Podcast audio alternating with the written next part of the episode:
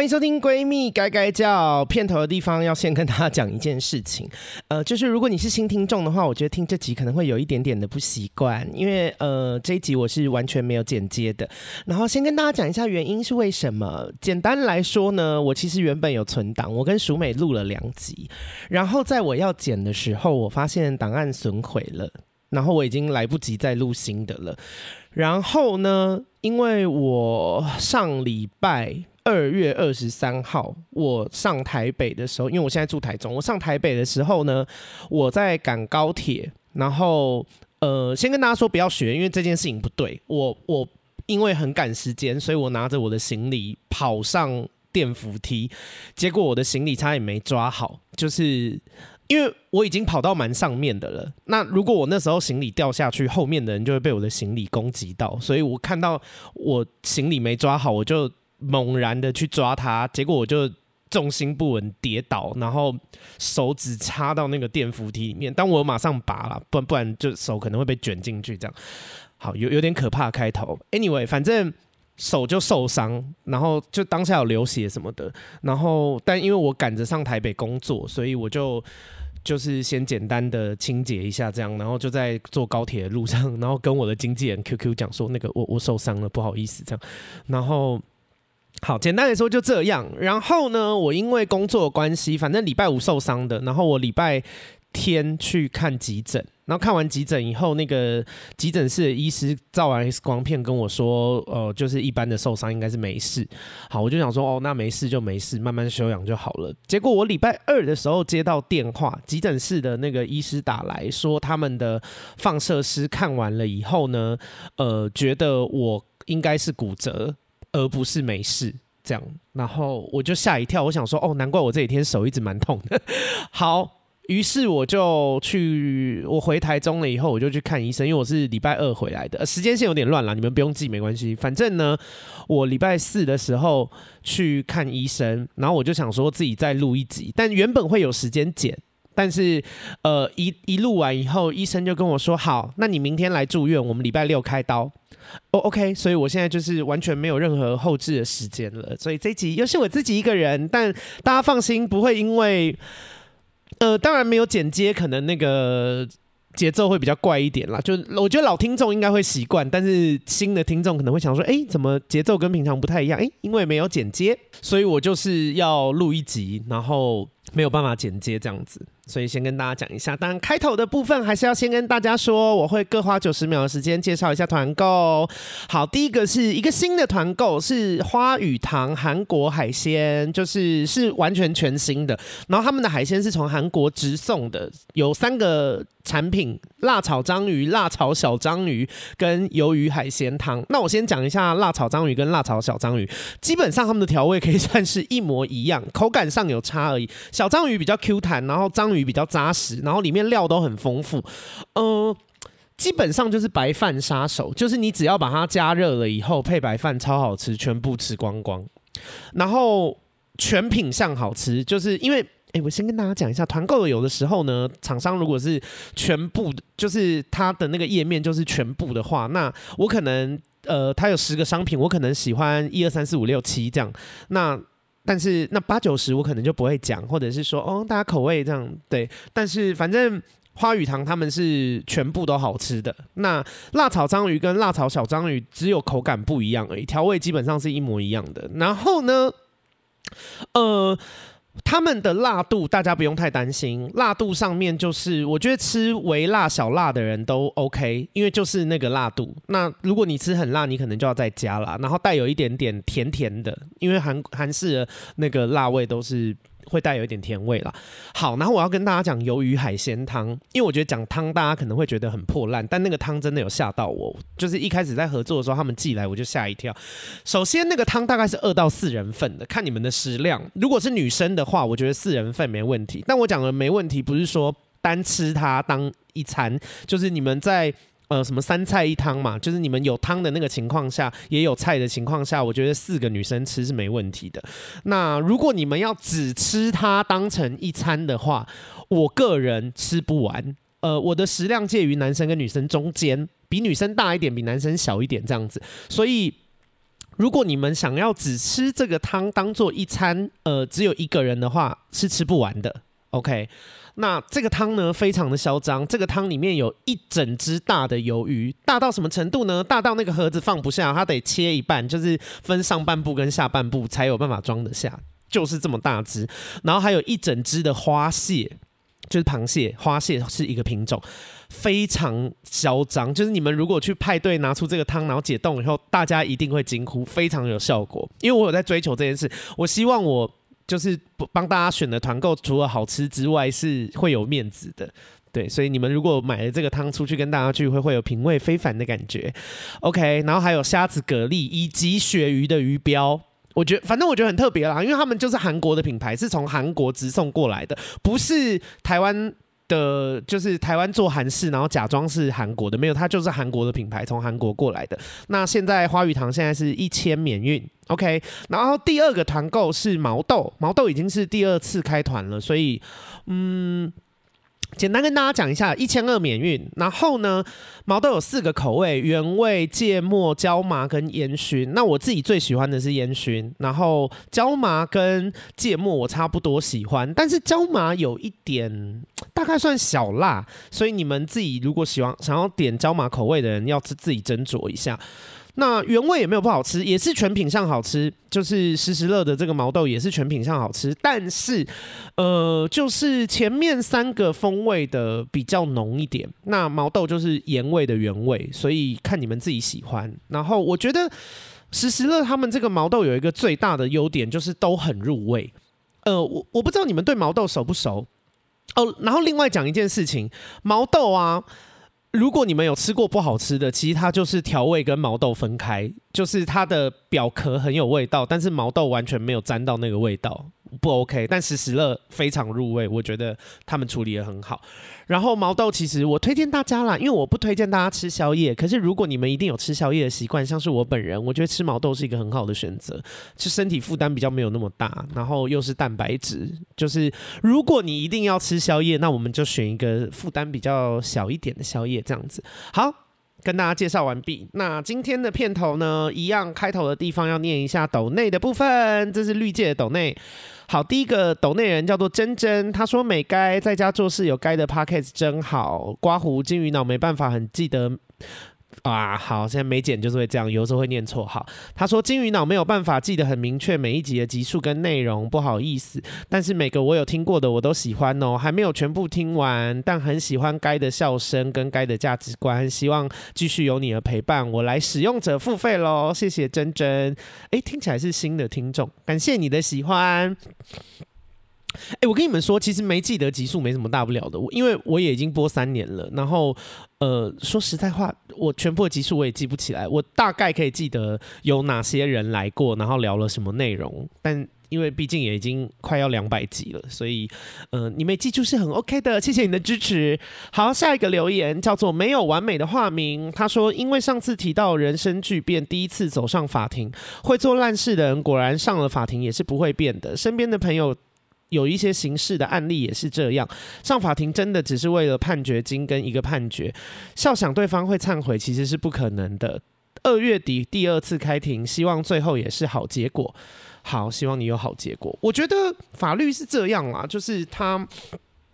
只能保障一些基础的事情啦。那你要它真的，就是很多人被法官、法院判定是有罪，或者是他做错，他还是不会觉得自己做错哦。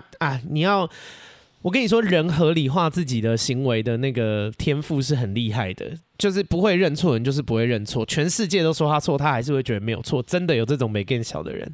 所以我觉得你心态很好啊。因为如果你一直祈祷。你一直期待对方认错，那你反而会多很多困扰。可是如果你本来就知道说，哦，你要的只是法院给你一个公道，然后以及你要钱，那我觉得非常好。就像如果有一天我有钱了，我开始要告那些酸民网友们，我也不会期待他们认错，我觉得那些都是假的。我就是要拿到他们的钱，让他们知道说，以后请尊重人，就是在法律许可的范围里面骂人。OK， 就这样。好，谢谢你的支持。下一个人叫做 WP， 哇，他抖了3个。好，那我就一个一个念。好，第一个他说，嗨阿该，我是24年，就是2024年1月才开始收听你频道的粉丝，目前已经听到156集了，原本打算听到最新一集的时候开始抖内，但是我现在就忍不住了，实在太喜欢你了。有2个问题想要询问你，但你说你有讯息焦虑，所以我决定透过抖内这边来询问啊，好棒，谢谢你。好，那下一个抖内的留言也是他说，第一个问题想询问固定抖内的粉丝金额大概会落在哪里呢？因为我自己没有抖内过，想要之后每个月都抖一下。固定抖内的粉丝的金额，其实我也没有统计耶，通常会落在500到1000中间。就是，但我觉得个人量力而为，就是谢谢你们，就是我觉得不当免费仔这件事情非常的棒，但我希望大家就是依照自己的那个经济的状况啦，也不要，因为我有遇过有粉丝很喜欢，然后他会就工作比较辛苦，好像还是打工的学生，然后也会抖内给我，然后我就有跟他说没关系，你先把自己的生活过好，就是。该其实就是虽然被大家有金钱的实质上的鼓励，我其实是很开心，因为这我之前讲过嘛，就是好，我再讲一次，口头的鼓励跟实际行动的支持是完全不同的2个层次，就是因为讲话没什么负担哦，我很喜欢你，我好爱你，渣男也一天到晚在说，但是实际上就是这个男生说他爱你，跟他愿意拿钱出来支持你，这是完全不同的2个 level， 所以实际上。能够被金钱支持这件事情是一个很大的鼓励啦 ，OK， 就你会知道说你做的事情不是只是人家随口说的，他是真的很喜欢 ，OK， 好。我也不是要批判没有抖内的人，反正我的意思是说，就是你们如果自己生活中也是这样，就是大家只是讲跟实际有行动，那是完全不同的2个档次，所以很开心，但是还是希望大家量力而为，好不好？好，下一个留言还是他的第2个问题是说，从小到大遇过各式各样大大小小的糟糕事情，一直以为自己已经很好了，但在听完你说自己看电影不是看影集，看到某个片段时大哭，才发现我也常常这样。如果想要咨商，但我不知道人生中哪个部分让自己变成这样的，我应该要怎么跟咨商师说呢？我觉得你可以就直接跟他讲你不知道啊，他会陪你一起整理，这也是他的工作内容之一。因为不好意思哦，因为有点小鼻塞，会吸鼻涕，但又没办法剪，所以有点拍谁咯。好，应该这样说，我觉得他们的工作之一就是帮你厘清。那即便我已经知道，比方说我去职场的时候，我就是知道我小时候有一些破事啊、家庭暴力啊，然后跟性有关的一些烂事影响我，但是还是会在咨商的过程里面有新的启发，有新的。以前没发现，或是以前以为没事的事情浮现出来，所以我觉得你可以先稍微整理一下。那如果真的不知道，你就把这个不知道以及你整理了以后，你发现不是这边，或是这边好像还好的这些心情，通通都跟咨商师讲，完全没有问题。OK， 好，谢谢 WP 的3个赞助。那今天最后一个抖内的留言是我的固定干爹，叫给你钱。他说2月的抖内状况比想象中的糟，逼到身心俱疲，才有不得不去看咨商的这个动作。现在连文字都已经没有办法好好表达我的想法了，只能简短打一点。哇，那可是因为你已经有在求助专业了，我觉得如果你状况真的很严重的话，那现在不要只咨商，你去看一下身心科的医师，因为反正对于情绪困扰有2个派别啦，有一派是鼓励吃药，有一派是鼓励咨商。我是鼓励解开心结的人，但是我也没有完全否定就是身心科医师开药的帮助。应该是这样说，我觉得吃药不会好。吃药不会解开你的心结，然后我也不想要吃一辈子的药，所以我选择咨商。但咨商其实是一条痛苦的路，就是因为吃药比较简单呢，你药吃下去，然后感知变钝就没事了。但是咨商比较痛苦，就是你要把内心的东西挖出来，这样子其实是比较不好受的。可是我觉得吃药也有一定的帮助，就是如果你现在情绪真的很糟，药物就是有办法。帮助你把情绪和缓下来。所以如果你现在真的情绪这么糟，我觉得你可以去看身心科医师，请他开药给你，因为我觉得日常生活的机能还是很重要的。那如果你现在本来的生活就已经有点困难照顾了，先把这方面照顾好，然后也可以双管齐下啦，可以一边咨商一边去身心科。 OK， 好，虽然你是我固定的干爹，但我一样希望如果你的经济负担很大，不懂的也没关系，我希望你先把日子过好。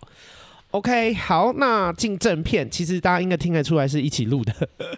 好，欢迎收听闺蜜该叫，我是阿该。最近呢，因为我的档案损毁了，所以原本录好的内容要重录，那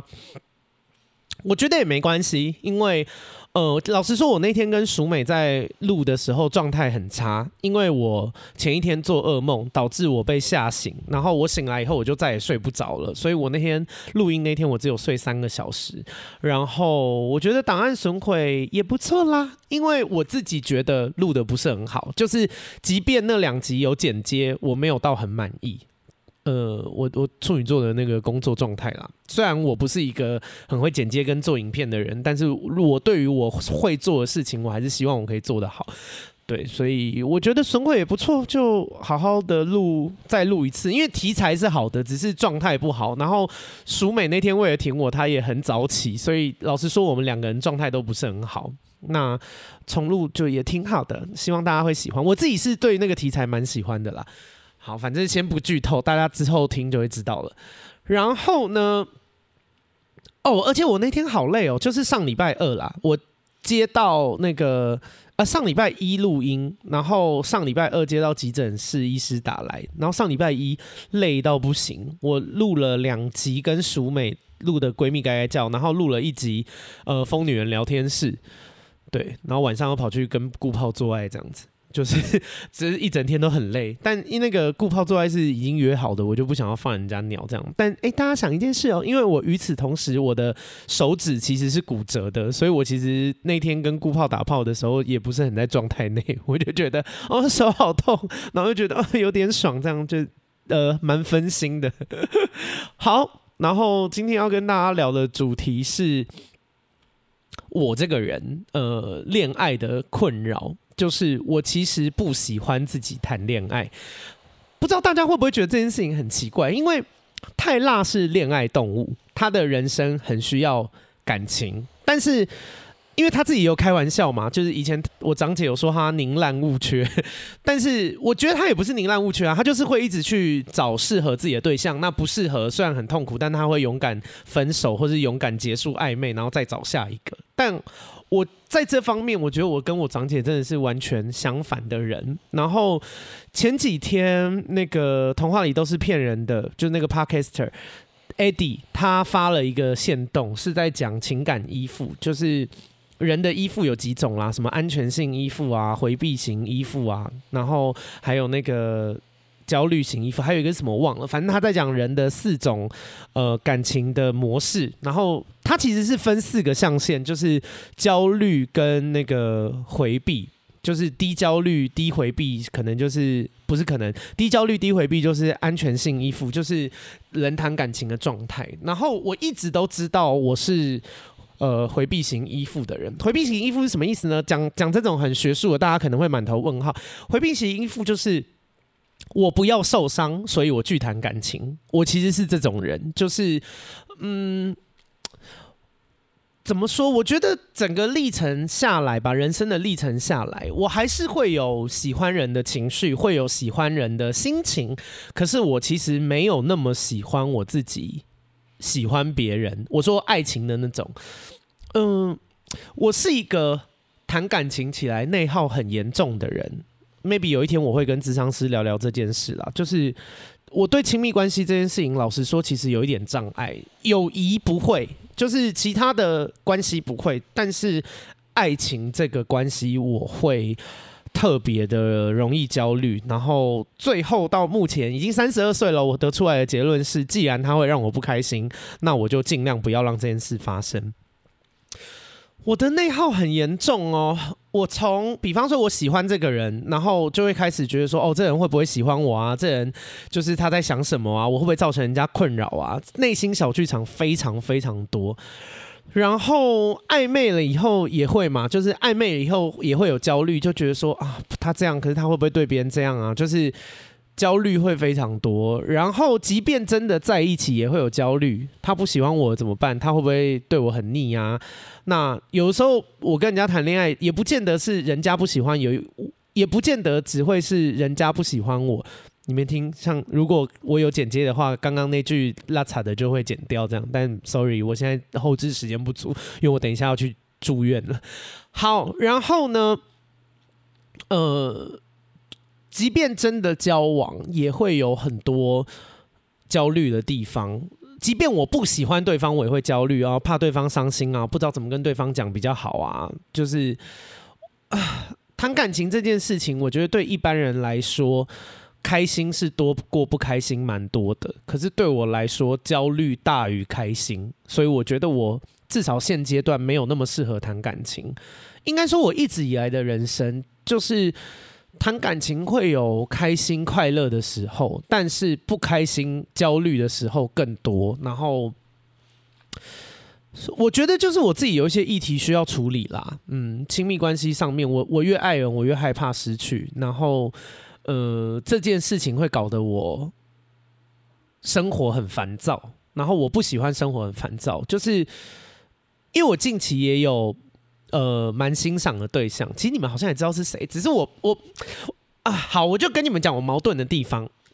我又想要跟大家分享我喜欢这个人的心情，可是我又觉得好像我在消费对方。你看我的小剧场就是这么多，我就会觉得说，哦，这是一件开心的事啊。而且其实我讲人家也都讲好话，所以我其实也觉得，其实我也没有在贬低人家或是贬损人家。我觉得这是一件光明磊落的事情，应该可以讲。但另一方面，我会想说，啊，他如果不喜欢我，他其实也很困扰啊。即便我们互相喜欢，对方也不见得想要一天到晚被提到，就是这跟是不是交往也没关系，所以我就会有这方面的小挣扎。但我今天要聊这件事，所以我决定反正你们知道他是谁就知道他是谁，那不知道他是谁也没关系，我就代称就是某个人这样子。好 ，anyway， 反正我最近蛮喜欢这个人的，然后呢，我就很焦虑，因为应该怎么说，对方知道我很欣赏他，然后对方也有挑明说他其实不想谈恋爱。然后呢，我觉得，我先跟大家讲一件事情，因为我觉得大家长到一定的年纪，我们还是要会分辨话术这件事。但我不是说他在骗我啦，我觉得他是一个有礼貌的人。我现在不想谈恋爱这件事情啊，请大家不要真的相信这件事。我现在不想谈恋爱这句话叫做我现在不想跟你谈恋爱，不是我真的不想谈恋爱。你们如果朋友够多，有听过这句话，你们就会发现很多人在讲了这句话以后，过没多久，可能1个月或甚至是几周以后，他就谈恋爱了。所以我不想谈恋爱，我现在不想谈恋爱这句话的意思，其实是我不想跟你谈恋爱。OK， 但我也不会伤心，因为我觉得这件事情本来就这样，是我单方面欣赏人家，那他也没有利用我，然后反而我觉得就是这件事情最麻烦，因为我通常是跟人家相处以后，只要发现他有一些我真的很没有办法接受的缺点，我就会挖话。大家知道挖话吗？就是我就会对这人没意思了。好，我其实蛮容易这样的，而且有鉴于我是台湾同志咨询热线以前的义工嘛，就是我有参与一些社会运动还是什么的，所以老实说，其实我的观念跟一般人有巨大的不一样，就是我们是比较理想主义派的人，所以其实我对于很多公共的议题啊，或者是政治的事情，我都有一些比较理想化的想法。那可是我很少在节目上提啦，因为我不想要把这些事情强加诸给别人，我觉得每个人有自己的价值观。但 anyway， 反正只要通常跟对象聊到公共议题，我就比较容易挖话。但你们知道怎么吗？就是这个对象呢，他也是跟热线走很近的人。我们越谈论政治或是越谈论公共议题，我就会越来越喜欢他，因为他就是，怎么说？我平常跟人家相处的时候，你随着跟这人的相处越来越久，你会发现这人的缺点跟优点。当然我跟这个人也没有真的相处到非常久啦，认识蛮久的，但是相处也是最近才比较频繁。那我跟他相处越久，我就一直在放大他的优点，以及我真的没找到什么缺点，所以就会那个恋爱的滤镜就会越来越重。因为我原本想说多跟他相处，除了我自己跟他相处开心之外，我其实有另外一个想法，就是我想要赶快找到这人的缺点，让自己把这个喜欢人的心情放下来，我才不用生活一直想到这个人，然后就是有点小患得患失这样子。然后呢，但就是越相处越喜欢，然后甚至是可能有时候我想说，我请客啊，或者是我想要，因为他生日快到了，我想说买一些东西送他什么的，他都会拒绝。然后就是出去大家喝，就是他完全不会贪小人家的便宜。我跟你说，因为 gay 圈呢，贪小便宜的这种人超多的，所以就他完全没有贪小便宜这件事情，我又会更加分，我就觉得哦。好棒！虽然这件事情可能是基本的美德啦，但是我觉得在男同志圈，就是会贪小便宜的人实在是太多了，导致他可能只是一个一般的为人，一般生而为人应该要有的基本的素质跟操守，但是反而变得很可贵，其实有一点讽刺啦。反正。就因为这样，我反正越跟他相处，我就越喜欢，然后他又是对。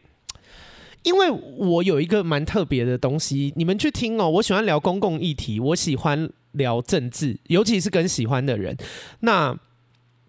这件事情其实就会跟你大学或是你受的教育有关系。我不是说要受教育人才知道这件事情。因为我喜欢，你既然喜欢公共议题跟政治，你一定会聊到历史。所以，如果有人可以陪我聊历史啊，或者是他在一些，其实很多文学作品、影剧作品也都会扯到历史跟政治。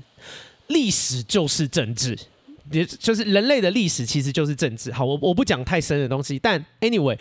就是他在这一块也可以聊，就是他是一个对我而言，我的定义，我觉得他是一个有内涵的人，所以我就，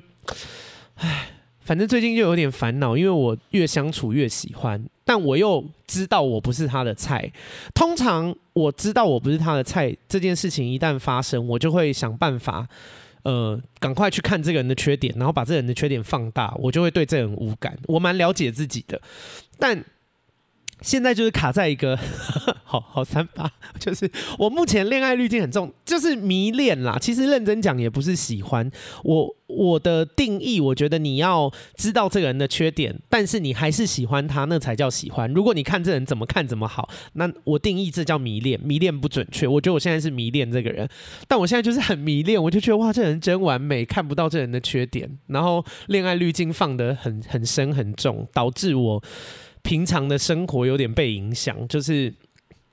会很在意他一举一动这样啦。但我不喜欢自己的状态，我希望自己就是过好自己的生活，好好工作就好了。对，所以，哎，最近就是有这个小困扰。然后我那天很好笑，我跟 GJ 在聊天。也不是在聊天，就是因为你们去听上一集的话，就会知道我上一集片头不是有介绍人野保养吗？那 GJ 是人野保养的老板嘛？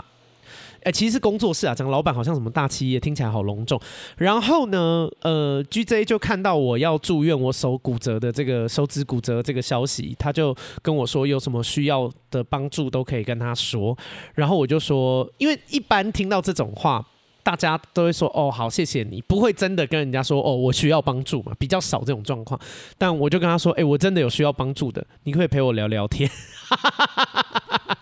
然后我就跟他说那个我最近的困扰，其实就是昨天晚上，昨天是礼拜四，你们现在听到这一集就是我礼拜五现录，然后录完会直接马上丢到 Podcast 的那个 hosting 的平台上面，因为我没有办法剪了，我等一下就要去住院了，所以这就是礼拜五录的。好，然后呢，因为我跟 GJ 的关系，其实我们是朋友，可是不是那种私下会一直聊天的朋友，就是见面会开开心心的聊天，然后也可以出去玩。但是，如果只是 Line 啊，或者是 IG 之类的，其实平常是不会太多聊天的人这样子。所以我跟他说，你可不可以听我聊天？其实是已经有一点小出格啦。OK， 反正我就跟他说，你会陪我聊聊天，我现在心情好烦躁，因为昨天晚上发生什么事呢？我知道我要住院，然后我的音档毁损，我没有时间后置，我要录一集出来，然后可是我与此同时又有一些恋爱的小烦恼哦，以及另外一件事情，就是我最近情绪其实不是太好，因为写书的关系，然后。很深挖过去一些不好的经验，这件事情其实也会影响我。它有一个比较，我不知道这算什么循环，就是我心情不好，我就会影响到我工作，影响到我的日常生活。然后我心情不好，但再加上我现在有喜欢的人，我就会很希望他可以安慰我，但是他不喜欢我，所以我又不能提这个要求，所以我的内耗就会反反复复。好，比方说我现在手指骨折，然后我现在要住院，然后。我尤其在状态不好的时候，我其实是一个很需要被拍拍的人。我就这方面蛮像小朋友的啦。可是怎么讲，就也还蛮好搞定的啦。就是如果我是恋爱状态里面，我男友有做到这件事情，我就会变得很可爱。我还自己这样讲，就是很服帖啦。我就会变得很听话，然后很开心，强烈的感受到被爱。好，反正。哦，然后跟大家讲一件事，就是如果我受伤啊，我开刀或者我身体不舒服，请大家尽量不要跟我开玩笑，因为我以前有朋友在我身体不舒服、开刀受伤的时候跟我开玩笑，然后被我很严厉的痛骂一顿。就是我人在脆弱的时候会更容易有情绪啦。因为我以前是不是有讲过？哦，再加上我觉得现代人其实不会有什么。太大的为难，就是我觉得现代人比较容易遇到的状况，大概就是没钱嘛，感情出问题，然后身体有状况，就是大概也就是这几个状况。我们不是在战乱的国家，所以我们已经不太会像以前的人有什么什么生离死别啊，我说上战场的那种，或是太戏剧化的事情，所以我用来判断我周边的人对我是不是有真情，都是用几个方式，就是我比方说我情绪不好啊，我经济有困难啊，我身体有毛病的时候，他们的态度是什么？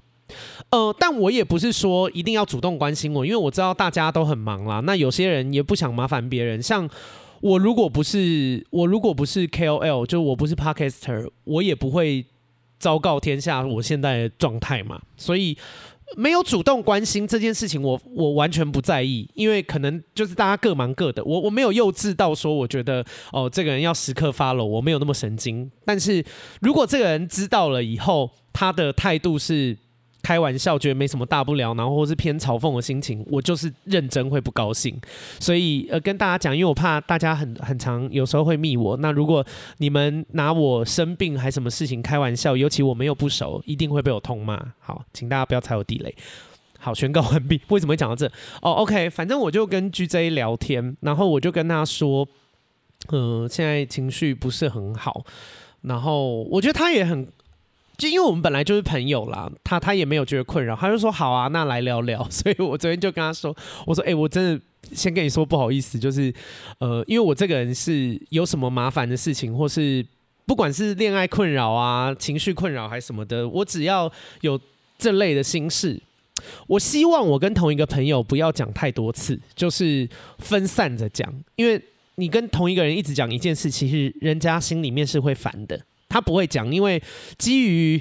好朋友的道义还什么的，但他可能内心还是会觉得说，哦，要讲多久这样子，所以我对人性还是有一些认识啦，我就会把它分散的去讲这样。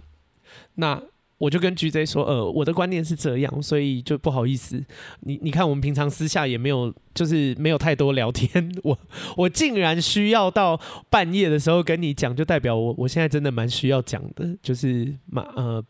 先跟你说声抱歉这样。然后但 GJ 也，我觉得 GJ 跟我是同一种人，就是他就跟我说，阿该没事，我如果会困扰或是我在忙，我会直接拒绝你，所以我既然肯接你电话，我觉得 OK 就是真的 OK。 然后我就开始在跟他聊最近的事情，不管是谘商带来的比较有点沮丧的情绪，或者是也不是谘商带来啦，谘商其实是在帮助我，应该说写书带来的，然后以及恋爱的，也不算恋爱，单恋的小烦恼，然后跟就是工作未完成的焦躁这样子。然后我觉得恋爱这件事情又有一点丢脸，也我讲我现在这个心态，因为我总觉得我已经32岁了，我应该要表现得像个成人。可是实际上，真的讲到亲密关系这一块，还是蛮像小孩子的，就是我还是会很渴望对方可以关注我啊，我还是会即便知道可能会困扰到对方，但我还是会很希望对方可以多一点关心我什么这类的。但我觉得如果是在恋爱的状态下完全没问题啦，但因为我现在不能这样做嘛，我就是单方面喜欢人家。对，